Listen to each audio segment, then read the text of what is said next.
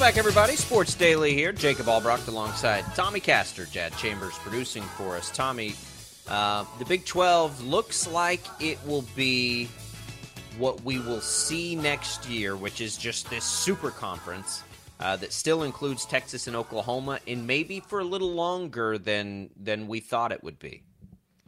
Yeah, so Pete Thamel from ESPN uh, reported earlier today that OU and Texas they've been negotiating with the Big 12 to leave the conference a year early and join the SEC in 2024.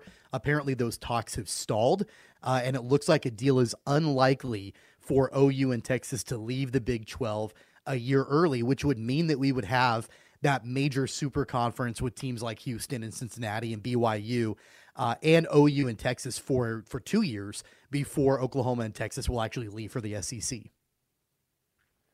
So two more years of it. Honestly, for me, I'll take it for as many years as we can get it. And and that may be another thing that people disagree with me on. I think there are definitely people that would say don't let the door hit you on the way out and get get out of here and all that. Look, I'm going to take Texas and Oklahoma for as long as I can get them. As as bitter as as people may be to that, them being in this Super League is going to be fun, um, and it will be epic in basketball, but it'll be fun in football too. And and I know we'll there'll be some scheduling quirks, and that'll be slightly annoying, but I mean it's going to be good because what will happen is you'll still get a lot of eyes generally on games that those two schools play in that maybe you wouldn't otherwise. And I'll take those eyes for the rest of this new league for as long as I can keep them to get everybody else on board with how awesome this league's going to be. That way, people are watching this league as much as they can. And when those two teams leave, people have already been watching this new Big 12 for a couple of years, right? And, you know, in football, it will be good. In basketball, I, I don't know. And I and around here there probably aren't a ton of people that would disagree with me, but just generally speaking, watching Big 12 basketball on a night in night out basis is as good as watching pro basketball. It's so competitive, the games are fast. Like it's just it's easier to watch a college basketball game than it is an NBA game because the time commitment, right? If nothing else, but like I, I, I think there's a real opportunity, and I know the money's never going to be as big as football, but I think Brett Yormark can grow the financial capabilities of Big 12 as a basketball league, and keeping those two teams in while you're doing this. I mean, Tommy, if you had Houston in this league right now and Memphis at the least, well, not Memphis isn't coming, but Houston at the at the least in Cincinnati, you know, UCF and, and the others, but just Houston just imagine adding Houston to the Big 12 mix right now. You'd have, would that make six top 15 teams? Seven. Seven top 15 teams because there are six currently in the top 15 in the Big 12. And then you're adding Houston. I don't disagree with you uh, about what this can do for like a super conference for a couple of years and the added visibility. I'm just surprised that this is where we're at right now because I would have thought that Texas and OU would have dropped whatever money necessary to get out of the Big 12 as absolutely quickly as they possibly could.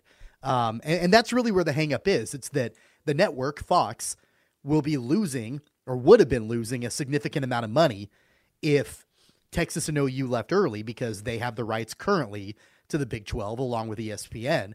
Uh, but there would have been, I think, I think it was six or seven football games in 2024 that they had the rights to feature, I think, Texas or OU.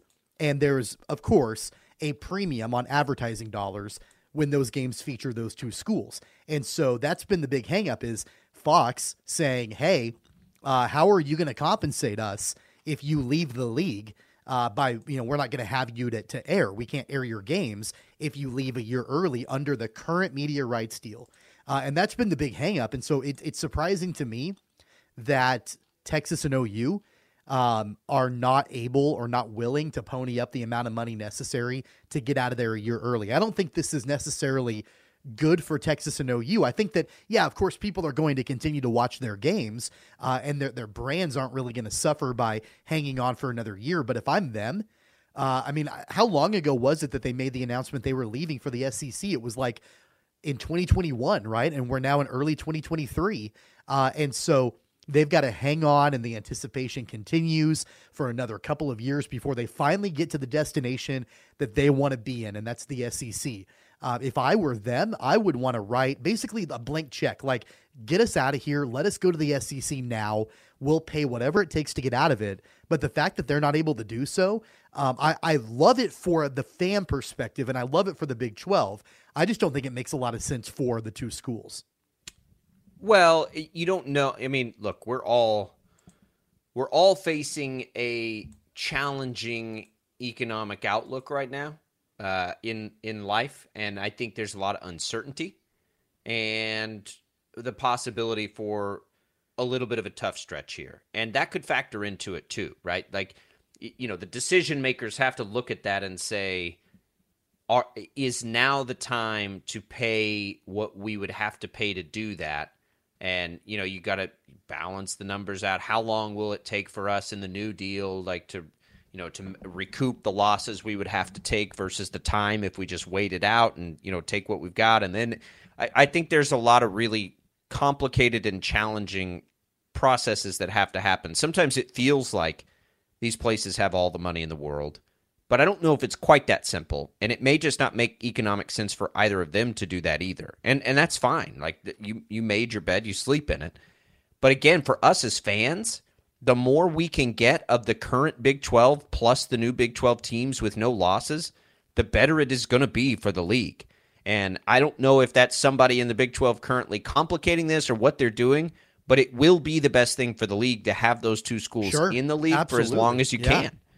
Absolutely, because you've got the added revenue from advertisers, uh, you know, to have these games. And of course, all the eyeballs and the visibility and all of that when you've got – you know a, a football matchup uh, of the Red River rivalry still under the Big 12 banner for right. for an extra year.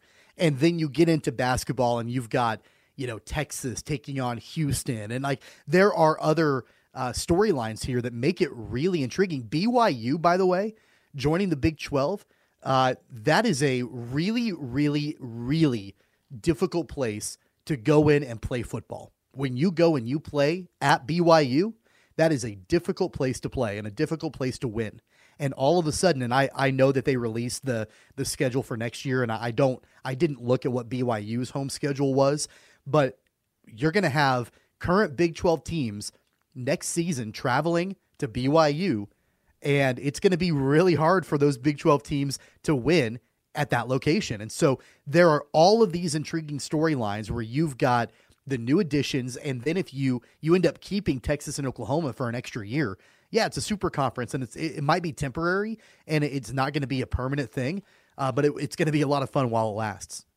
It is, and yeah, the Red River rivalry there is good, but also games that Texas and Oklahoma play in in general typically are going to get primo spots on all the networks, right? All that all that can get them. And so for all the other teams that play in those games, that's just one more chance for the whole nation to see it. I mean, look, K State's brand's going to grow the more that they play in that. They're going to have really exciting players. Avery Johnson will be there eventually. K State feels like it's going to contend for some big things next year, I'm sure. So it's just, it's a good thing. And for Texas and OU, like, obviously, you know, the world's tiniest violin, nobody cares that you guys are having to wait right? It's good for the league that you're having to leave. It's going to be uncomfortable and awkward, probably a little bit, but so be it. You made the bed, you sleep in it. And the Big 12 gets stronger because of it. Go have fun in the SEC. And again, big picture, when they get to the SEC, the second that they do, Tommy, I'll find myself rooting for them.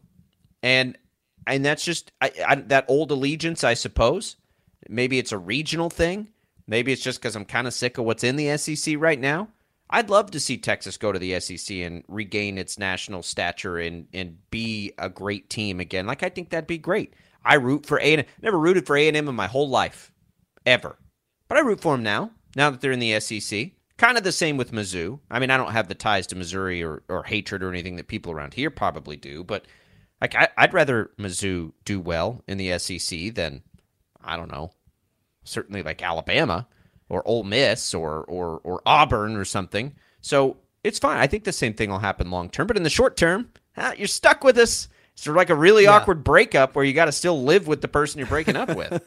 well, look, I I think if you can strip the emotion away from it, uh, and which is hard to do, and look at it logically, yeah, this is a really good thing for the Big Twelve. Um, now, I'll, I'll be the first to admit when the announcement came down that Texas and OU were leaving for the SEC, yeah, there was a lot of emotion behind it for me where I was like, get him the hell out of here. I don't want to I don't want to see him anymore. Right. They don't want to be here.